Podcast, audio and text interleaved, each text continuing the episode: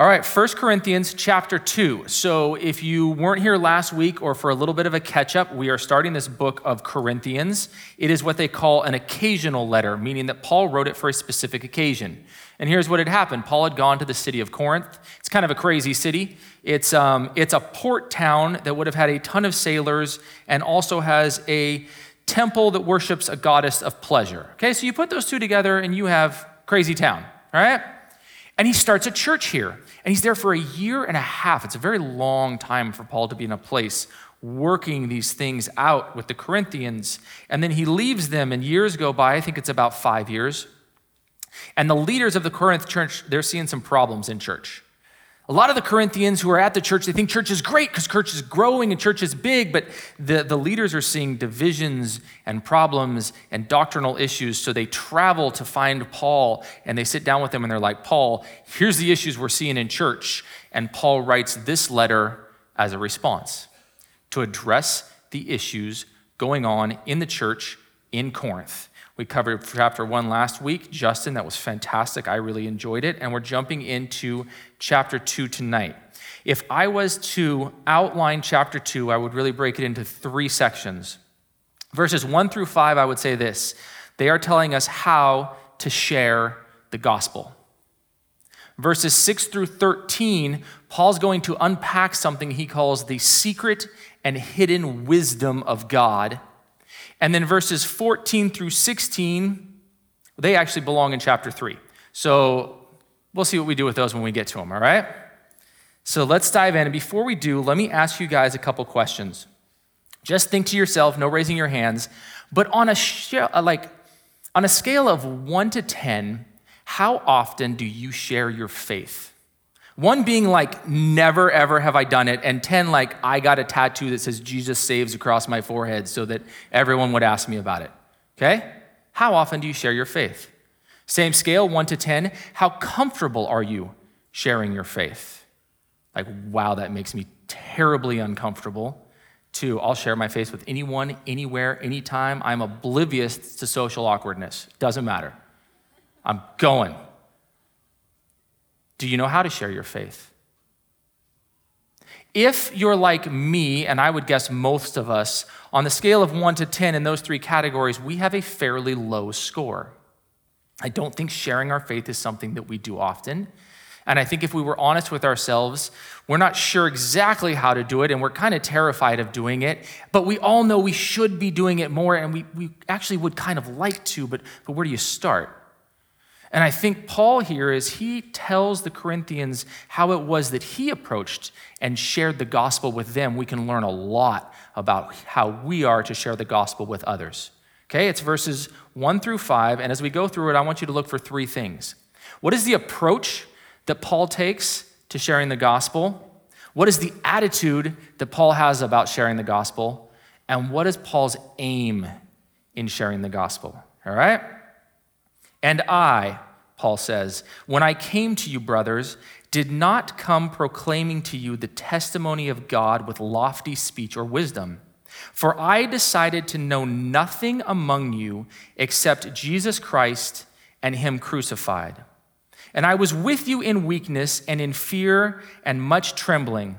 And my speech and my message were not in plausible words of wisdom, but in demonstration of the Spirit and of power, so that your faith might not rest in the wisdom of men, but in the power of God. That is Paul's approach to sharing the gospel. It's his approach, it's his attitude, it's its aim. It's super interesting. And the first thing I see about Paul and his approach to the gospel is this. He always keeps the main thing the main thing. Or to put it another way, he doesn't get stuck in the muck. Right? What does Paul do? He says, I decided I was going to stick to Jesus Christ and him crucified, because that's what matters when you share the gospel. Jesus Christ and him crucified. And what happens with us is we get in these conversations with people, and these conversations start to tear, steer towards um, religious things, moral things, and people just want to discuss all sorts of these issues that are not Jesus Christ and him crucified. Well, what do you feel about L G B T Q plus issues? what do you feel about Jesus? Right? That's Paul's approach. And I think that that should be our approach as well. I mean, it doesn't have to be quite as harsh as that, but it'd be so interesting, and I think it's so important for us to meet questions like that with, well, there's this story about Jesus, and here's how he dealt with a weird issue in his time. And there was a woman, and she wasn't doing what she was supposed to be doing either, but he loved her, and he gave her grace, and he gave her acceptance, and he told her to change. Like, how do we steer those conversations towards that? That's what Paul continually does. He doesn't get stuck in the muck. And I think so often my fear is sharing my faith with someone. Someone's gonna have a question for me that I can't answer. Oh, what about this? Or what? But, but I know Jesus. I know Jesus. And if I steer it back to him, I'm gonna be on much more solid footing. Make the main thing the main thing. Because here's what it says, Romans ten nine. If you confess with your mouth that Jesus is Lord and believe in your heart that God raised him from the dead, you will be saved. That's the message Paul stuck to, and it's the message we need to speak to as well. So the other thing that I think is interesting about Paul's approach is what he says down here. He says, and my speech in verse four were not in plausible words of wisdom. He didn't come with fancy or lofty speech. And here's the thing you have to get about this. He wasn't saying that he was just trying to speak very plainly, because there's some people who've interpreted this that way. The great preacher Jonathan Edwards used to type out all of his sermons and then read them in an extremely monotone voice so that no one would think that it was him and not the gospel that was going to save you. And then we would try to... That's not what he's saying here. It's not a bad thing. And Jonathan Edwards preached the gospel to many, many people, and they were saved, and that was his method. But, but what we have to know here about the church in Corinth is... teaching and talking and proclaiming things on the sidewalk was super trendy. It was super popular. It was super relevant. That's what people did. There were these orators who would stand up on the sidewalk and they would proclaim things, almost like street performers. They were our musicians, our rock stars, our celebrities of that day. And Paul says, I didn't try to be like them. I didn't try to be relevant. I think too often when we go to share our faith, we try to sound relevant. We try to be cool Christian. There's no room in sharing your faith to be cool Christian, because it's just not honest. It's not authentic. And I think right now, the youth culture that's coming up is going to value authenticity above all else when it comes to us sharing our faith. I went to a church years ago. It was a brand new first day that the church opened. And it just it just illustrated this to me so well. So we walk in, and everything that they were, they, all of the signups and everything were on iPads, which totally seems normal now, but iPads had like just come out. Like they were the coolest thing. And you walk in, and like there's ten iPads, and people are walking around signing you up. And I'm like, okay, that's interesting. Right? And then I, I sat down in the service, and a couple of the songs were secular songs that they'd kind of twisted to sound a little bit Christian songs. And like, I'm never a big fan of that. So I'm, my hackles are like way up now.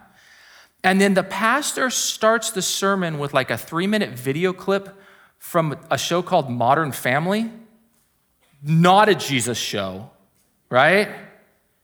And I'm sitting there, and then they had their announcements where they were going to have like men's group was going to be beer and football. And I'm like, what are we doing?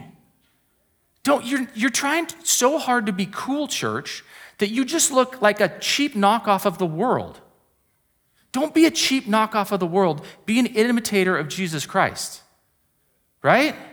It's it it it doesn't work. And Paul says, I didn't try to be like that. I didn't try to make myself cool Christian or trendy Christian, or I just tried to preach Jesus Christ and him crucified, and I stuck with the facts. But this is the interesting thing to me, is he also says this, but I also gave you a demonstration of power. And I think this is hugely important, that when we share our faith, the best thing we can do is demonstrate God's power. Sweet, so we could do miracles? Is that what we're talking about? Right? Because Paul did miracles, didn't he? Paul did a lot of miracles as he was traveling around. Is that what Paul's talking about? Because it might be. I mean, in Cyprus, he strikes a man with blindness. That demonstrates some power. That's cool. In Lystra, he heals a crippled man. Philippi, he casts out a demon. In Troad, he brought a man back to life. That'd do it. That'd do it. You should believe in Jesus. Why? Because that dead guy's going to walk again. Whoa! Right? In Ephesus, there were so many miracles that even the sweat rags that Paul used to mop off his forehead when he was working in his armpits and stuff, people would touch those and get healed, right? All of these are recorded. Paul spends a year and a half in Corinth, and there's not a single recorded miracle in that time. I think that's so interesting. I bet my personal thought that Paul, through revelation of the Holy Spirit, knew this church in Corinth, they're going to be all about people, and they're going to be all about spiritual things and, and the power of the Spirit. And if I'm performing miracles here, it's not going to be about the gospel anymore. It's going to be about the miracles. I don't think that's what Paul's talking about. I think what Paul's talking about is his testimony. Not the testimony that he gets struck down with blindness and then comes back to life. The testimony of this: I was the worst sinner you can imagine. I joyed in killing Christians, murdering them brutally. That's what I liked doing. And God saved and changed me. That's the demonstration of power. I think that there's no greater witness of the gospel of Jesus Christ than a transformed life. That's what we stick to. I met Jesus and my life was transformed. Because people argue away miracles. They decide away miracles. People argue away spiritual gifts as this or sorcery or mat, but people cannot argue with a transformed, joy-filled life. They just want it. They just want it. And I think that that is our approach. When you are trying to share your faith with someone, if you get lost, if it gets weird, if it gets in the woods, just come back to this. I don't know about all that, but I was a mess. And I thought no one could love me. And then I met Jesus. And I found out that he did love me. And he did die for me. And he wants me to change. And when I mess up, he still loves me again. That's all I know. But it's enough for me. You should meet him too. That's the demonstration of power that we fall back to when we're sharing our faith. It's so cool. And then it's not just the approach that he has, but also the attitude he has. The attitude that Paul has about sharing his faith is this: it's not about me. All right? If there was a, if there was one phrase that would tie all this chapter together, it would be that. It's not about me. It's not about you. I'm going to say that so many times tonight, you're going to get sick and tired of hearing it. But that's what Paul knew. He says, I knew it wasn't about me. Because verse three is so interesting. He says, I was with you in weakness, and in fear, and in much trembling. And I read that and I'm like, that does not fit with my picture of Paul. Anybody else read that verse and think like, that's not, I think about Paul like getting stoned and then going back into the same city to preach again, right? I think about Paul talking about how I boldly proclaimed Christ. I think about Paul as in like in chains, in the bottom of the dungeon, in Philippi, singing. Like, what is he talking about here? That he was in fear and weakness and in much trembling.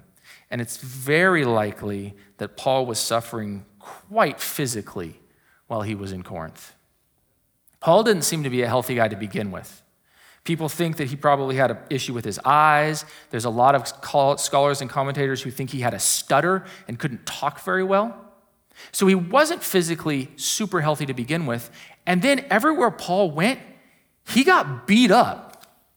Like, this is what he writes in Second Corinthians. He says this: five times I received at the hands of the Jews forty lashes less one. Okay, now we're like, okay, cool, forty. No, no, no. If you were in that time, you'd be like, what? Because forty lashes was supposed to kill you. That's why they did forty lashes less one. If they hit you forty times, they figured, there's a pretty good chance you're going to die. So they would do it thirty-nine times because they didn't want anyone to accuse them of trying to kill you. That happened to him five times. When Paul took off his shirt to do some work on the tents, his back looked like nothing you've ever seen. Nothing but crisscrossed scars. I was stoned, beaten with rocks, broken bones, probably didn't heal right, probably didn't set right. Three times I was shipwrecked. I don't even know what that does to you. And he spent an entire night and a day adrift at sea. Here's the thing that we have to remember. Like, we picture Paul as this big, powerful orator and just preaching. Paul is a small, crippled, beat up, infirmed man who might have a speech impediment. And he's like, it doesn't matter. It's not about me. That's what Paul knows. It's not about my physical discomfort. I'm going to share the gospel anyways because it's too important. They will carry me up onto that stage if they have to, and I will share the gospel of Jesus Christ. It's not about our discomfort. It's not about awkwardness. That's what keeps me from doing it way too often. Like, I, I do not... There is like almost nothing in life I detest more than social awkwardness, okay? So like, you guys know the show The Office? Can't watch it. Physically cannot be in the room when there is that much social awkwardness going on. Like, you ask my wife, I have to leave. I don't like it, but it's more important. The gospel is more important than how much I don't like social awkwardness. The gospel is more important than how physically infirmed Paul was. It's more important. Paul also knew this. It wasn't about him and his skills. Like, we read what he wrote and he seems like so eloquent, but there's a lot of evidence to say he was not a great speaker. But he goes, you know what? It's not about me. It's not about the skills that I possess. It's about Jesus Christ and him crucified and how that has transformed my life. And this is simultaneously a, a warning to those of us who like to be in front of people and who like to be the center of attention and who like to talk. Like, I had to make it more, it's not about me. It's not about me. Tonight's not about me. Tonight is about what this word wants to tell you. So it's a warning to me, honestly. But to those people who are like, I don't know if I even have the skills, it's an encouragement. It's an encouragement. It's not about you. It's about what Jesus has done, and it's too important not to share. So Paul spent his life sharing the gospel. And then finally, what is Paul's aim? I think this is so interesting. It's verse five. It says this, so that your faith might not rest in the wisdom of men, but in the power of God. When we talk about sharing our faith or people coming to the faith, we talk about it like this. We always use a phrase like, people need to have faith in Jesus. It's a very common thing we say in church. And the image that comes up in our head, I think, is wrong. It's like if a person who has no faith in anything and suddenly they got to conjure up some faith. We got to help them conjure up this faith in their life and put it in Jesus. And that's not at all the truth. And it's, it's Paul realized that. He goes, it's not that people don't have faith. People have faith in the wrong things. They have misdirected faith. In Corinth, they had faith in wisdom. They were all about wisdom. How wise can I be? How smart can I be? That's what's going to save me. Our culture does the same thing.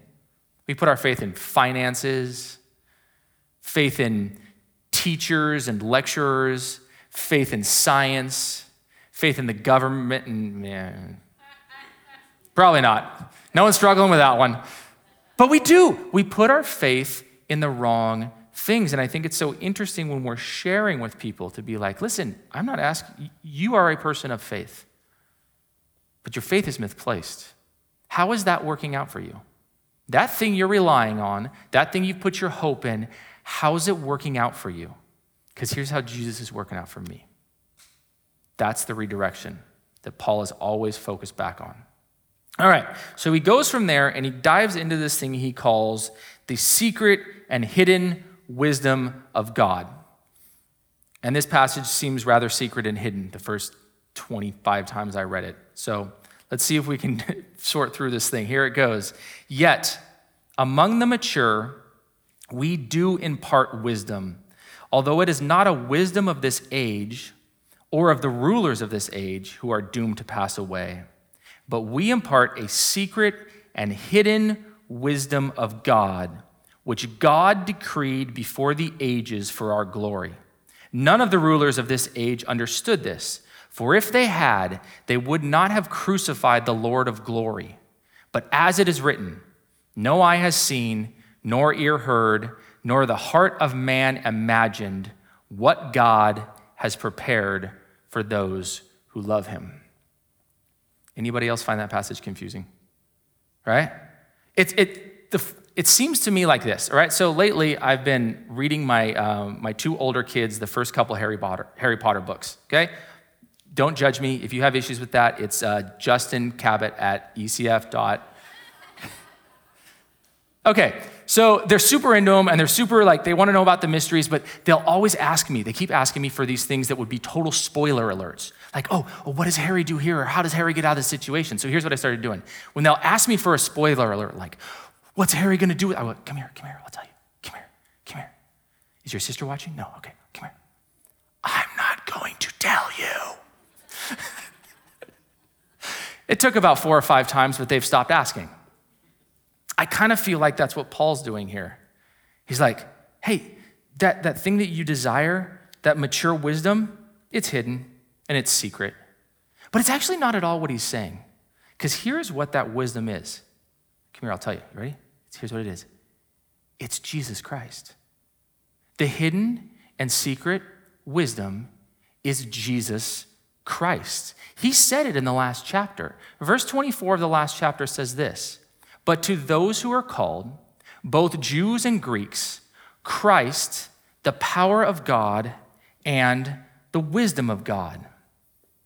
Here's the thing that makes this so mysterious. Jesus is both the simple gospel, right? That's what he said. I keep, I'm keeping it simple. Jesus Christ and him crucified.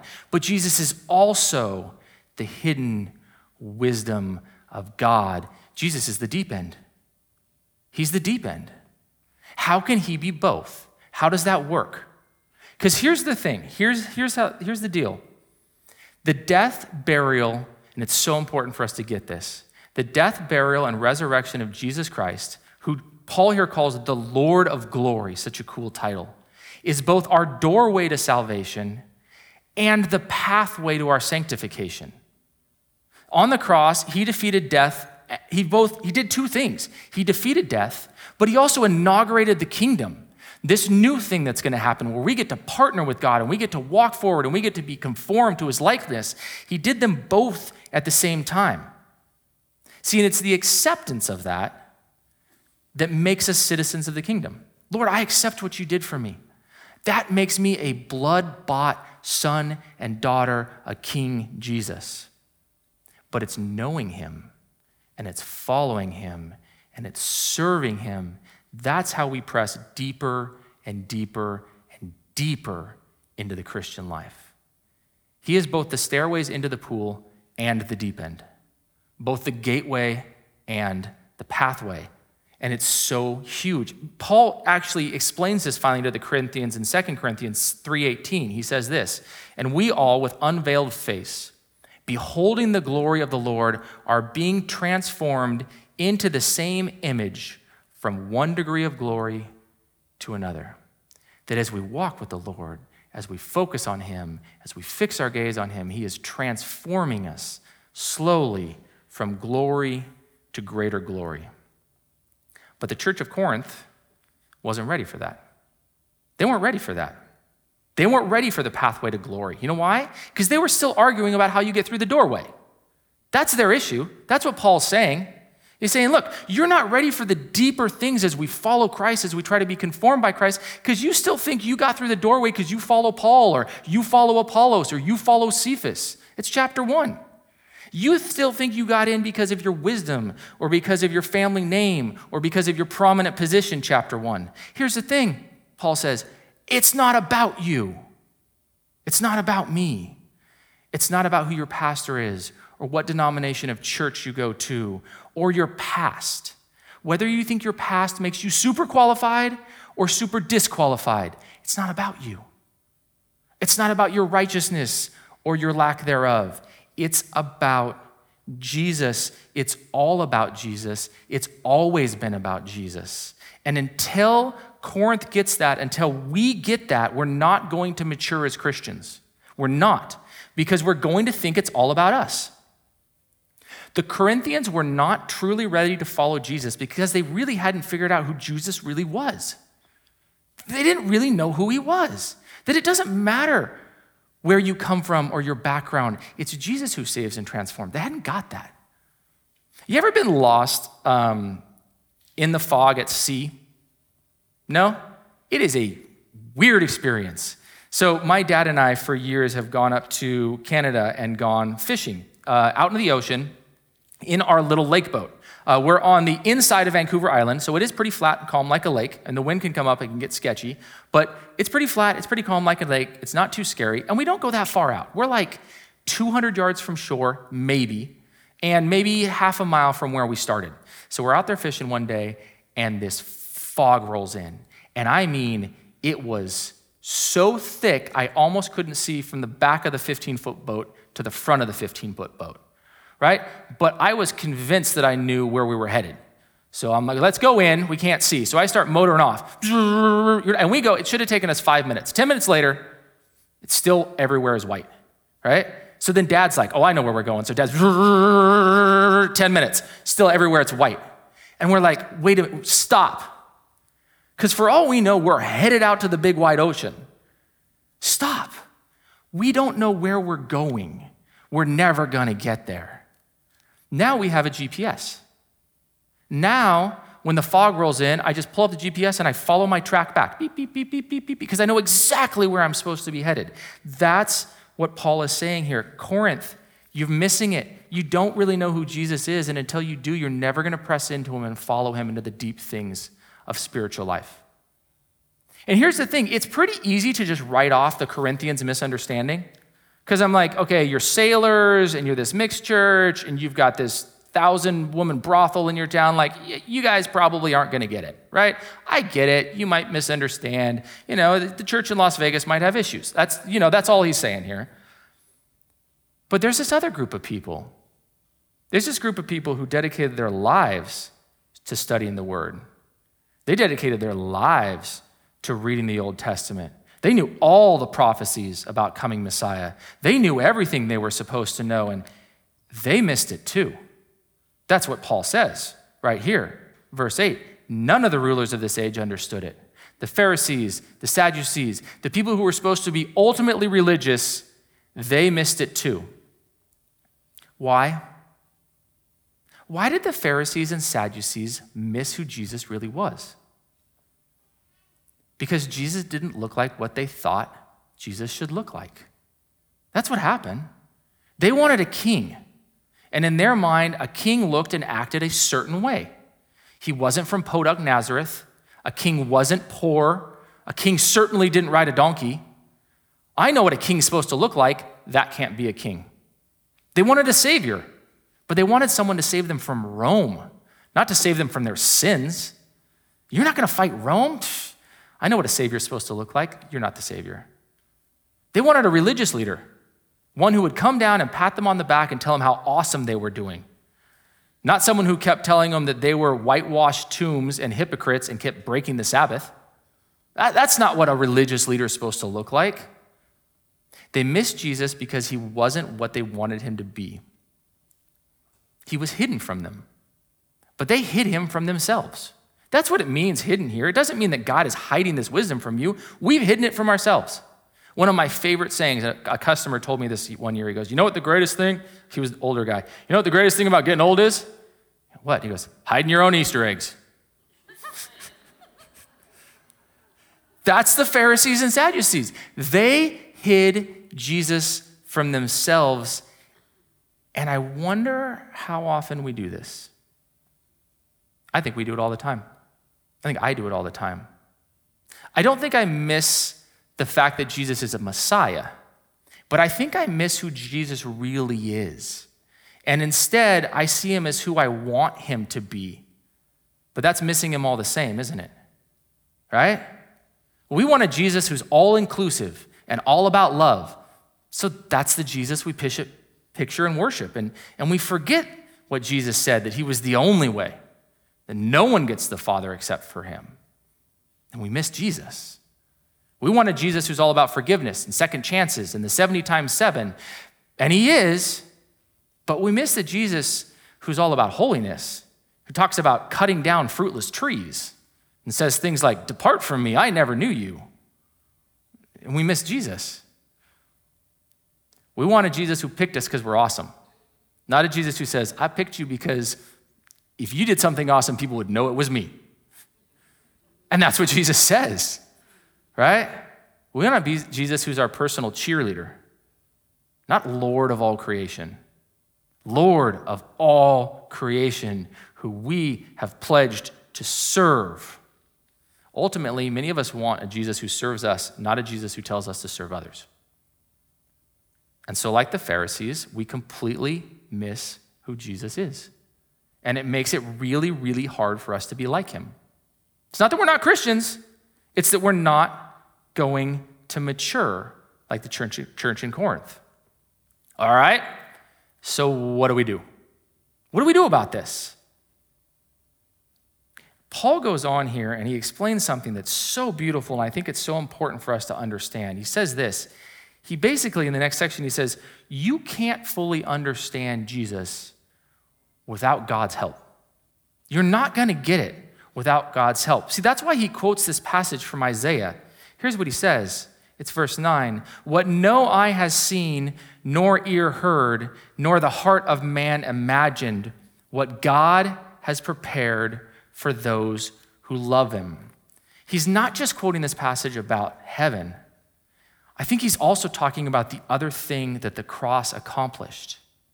That on the cross, Jesus paved a way for us to be reunited with God in a way that we hadn't been since the Garden of Eden. That God would be with us continually. It's what he talks about. Jesus talks about this in John fourteen. Here's what he says. He says, I will ask the Father, and he will give you another advocate to help you and be with you forever, the Spirit of truth. The word cannot, the world cannot accept him because it neither sees him nor knows him, but you know him, for he lives with you and will be in you. That's the thing the heart of man can't imagine, that it would be the dwelling place of God. That's unimaginable. That's what we can't imagine here, that God's Spirit would come down and partner with us and show us how to follow Jesus and how to be like Jesus. That God's Spirit in us would be our source of wisdom, which is, wisdom is, is put out here about seventeen times in the first two chapters. Paul's saying, you're missing it, guys. It's not about worldly wisdom. It's about the wisdom that comes from God's Spirit that tells you about Jesus and how to be like him. That's the deep things of the Christian faith. So what does a life filled, like, filled with the Spirit of God look like? Particularly when it comes to the area of wisdom. Because here's where the Corinth church had everything backwards. Again, right? The Corinthian church thought this. They thought the Spirit of God is all about power and works and signs and gifts. The Spirit's about power, and wisdom comes from the world. That's what the Corinthians thought. And the Spirit is about power and gifts. And some Christians put a really, really high emphasis on the gifts of the Spirit and the workings of the Spirit. And some Christians put a really, really low emphasis on the workings of the Spirit. But both of them, in both camps, oftentimes miss it and thinks that's the Spirit's main thing. It's not. The Holy Spirit's main thing is not signs and wonders. It is helping us follow Christ. It's so interesting. When I quoted that, that passage that Jesus talks about the Spirit, I left out the first half of the first verse because everybody does. But here's the first half of the first verse. It says this, if you love me, you will keep my commandments, and I will ask the Father, and he will give you another advocate who will help you and be with you forever, the Spirit of truth. The world cannot accept him. What does God, Jesus say here that the Spirit is being sent to us for? To know truth and to keep the commandments, to understand what God wants me to do and to help me do it. That's the partnership we get with the Spirit as we dive into the deep things of the Christian faith. So here's how Paul goes on to describe that. It's verses ten through thirteen. He says, these things God has revealed to us through the Spirit, for the Spirit searches everything, even the depths of God. How do you know what God wants for you? Well, the Spirit knows God. For who knows a person's thoughts except the spirit of that person which is in him? So also, no one comprehends the thoughts of God except the Spirit of God. Now we have received not the spirit of the world, but the Spirit who is from God, that we might understand the things freely given us by God.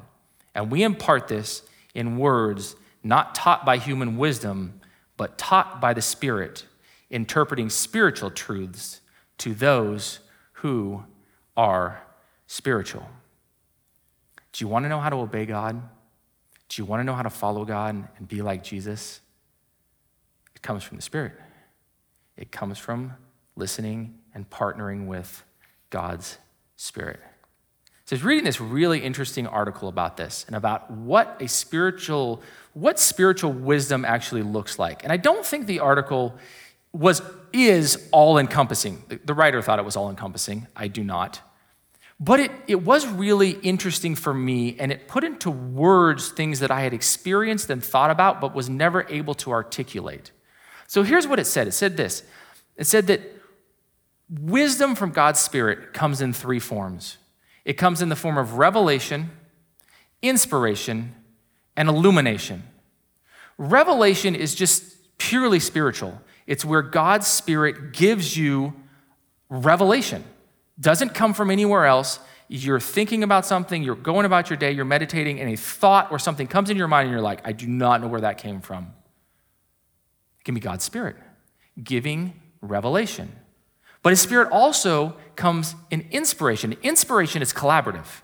It's when we are getting together with God's people and we're speaking through and we're talking through an issue, we're working through, we're praying through something, and maybe God imparts something in me to speak into your life, a word of prophecy. That's inspiration as we work collaboratively with each other. And then finally, God's Spirit works to give us wisdom through illumination. This is where God's Spirit partners with the Word. That as you pray through your Word, as you're reading and studying, God will bring things to light or challenge you with things. That it's revelation, inspiration, and illumination. So let me give you an example in my life of the most rare one, I think, which is revelation. I've shared this story before. I don't have a lot of stories about God having revealed something to me, but this one was striking in my life. So I just moved back to Portland, working in a grocery store, and I had decided that I wanted to get a job as a waiter. Never been a waiter before, never worked in a restaurant before. I found this really fancy new restaurant that was opening, and I went in, and I'm like, I want to be a waiter. And he's like, well, your resume, you've never worked in a grocery, you can, you can be a busboy. I go, nope, I want to be a waiter. And I proceeded to tell him why I would be God's gift to food service, the best waiter humankind had ever known, right? And I can talk, so I was fairly convincing. And then I gave him a list of references that I thought would confirm my grand delusions, okay? So I leave there feeling really good about it, get in my car, and this heaviness comes on my spirit. Just like, oh, that's not the right path for you. And I'm I'm kind of mad, honestly, right? Because true revelation of the Spirit, sometimes you agree with, but sometimes you're like, hmm. No, I don't want to. So I just wrestled with it. I'm just wrestling with it, wrestling with it. I don't think I should take this. I don't think I should take this. So I call up some people that I know, talking with them through this, this how the, this Spirit's weighing on me, and and talking to my mom, and she's like, "No, I think I think you're I think that's God's Spirit." She goes, "I I I, I don't know. I think that's God's Spirit. I really think like He's talking to you." I'm like, "Oh, that's inspiration too. We got two." Let me go to the Word. Maybe the Word will tell me I can be a waiter. So I start reading through the Bible, and I just came across some verses that were just like, you can't, this is not for you. This, and it, it's not a verse I would have ever read in that context, but as I'm praying through it and reading through it, I'm just like, God, you're talking to me right now. So two days later, the, uh, the manager of the restaurant calls up, and he's like, all right, I've never done it before. I can't believe I'm doing it, um, but I will give you a job as a waiter. I'm like, I can't take the job. There's a long pause, and he goes, really? Like you, I don't think I've ever seen anybody want this job so much. Can you tell me why? God told me not to. Really long pause on the other end. Okay, bye. See, there's this interesting verse we're actually not even going to cover tonight, but it says this. It says, the spiritual man, it can't be judged by other people. He's never going to understand that unless he has a walk of faith. Never going to understand it. But I understand it. So I went back to my job at the grocery store, and within a week, my now wife came through my grocery store line. Oh, I get it. That's way better than a job as a waiter. Plus, I know my personality now. I would be a horrible waiter. So I, I cannot remember people's faces or names or things that they say. So bad waiter. Just, it would not have worked out very well. Was there, is, here's the thing about partnering with God's Spirit in this walk of wisdom. It is a bit mysterious. There's nothing I can do to repeat that. It's not repeatable. There's no formula. Happens to some people more than others. I think illumination is the most common one for us, but it's available. The partnership and wisdom that will only come to us about spiritual things from the Spirit of God is available to us. So why don't we tap into that resource more? And I think there's a few reasons that I personally have not tapped into that resource when I could have. One is I'm relying on the ri- wisdom of the world instead of the wisdom of the Spirit. Where am I going to get my wisdom? I've got this issue. I'm, I'm thinking about it. And so I go and I look up Doctor Phil. That's the wisdom of the world, right? I'm praying through finances. I'm trying to figure out what's finances and what I should do with my finances. So I, I talk to my accountant. That's wisdom of the world, right? I'm having an issue with my marriage. So I go to my buddy who's, you know, on his third. Clearly, he knows more than me, right? Beer and marriage at the time. So that's worldly wisdom. And it's not just that we simply rely on worldly wisdom, but here's the thing. We typically only accept the wisdom of the Spirit when it agrees with the wisdom of the world. Like when we say read something in the Bible that just seems so counterintuitive, give ten percent of your money away. Call up the accountant. Is this a good plan? Not unless you need the tax write-off. Okay, I don't think we'll be doing that. No, that's exactly opposite. See, the wisdom of the world is fine. We should talk to accountants and lawyers and counselors. I think Doctor Phil probably has some decent things to say, but only when he agrees with, when they agree with, when we filter it through the wisdom of the Spirit and the wisdom of God's word. That's reason number one. We're relying on the wisdom of the world instead of the wisdom of the Spirit. Number two is we're just not asking. I'm just not asking. Just, I don't spend time and go, Lord, give me wisdom in this situation, in this circumstance. I need your wisdom. Give it to me. Or maybe we are asking and we're not giving space or opportunity. I have never had revelation or illumination when I was distracted and surfing through apps on my phone. I'm just gonna say it, it's never happened. Revelation comes in moments of quiet. And illumination to me, whenever I have had something illuminated to me in God's word, it's almost never been when I'm reading. It's when I read and later I'm meditating. I'm thinking over what I'm reading. I'm mulling over what I'm reading, just pondering what I was reading today. And then God's Spirit will speak something to me. Oh, whoa, I've never thought about it that way. I, I don't even think I would think about it that way. That must be the Spirit giving me illumination, but it almost always, at least for me, requires silence. I think most of us distract away the opportunities the Spirit would like to have to give us illumination. We read our Bible, maybe, maybe not, but then we spend the rest of our days distracted, listening to this, looking at this, and we never sit in a place of silence to actually allow God to speak to us. It's a still, small voice. He's probably not going to be louder than Netflix, but he'll speak to you, and he'll give us illumination. And then finally, we're just not relying on any wisdom at all. We don't have this desire to press deeper into the things of God. The desire is to get home and get on the couch and ah, I made it through another day. Click. That's the desire. And we're not desiring wisdom, but it is there for those of us who desire it. And I do believe that God wants to show it to us. It's not secret. It's not hidden unless we hide it from ourselves, but it is mysterious. It is this mystery that God not only saved me, but he's laying out this pathway where I can be like him.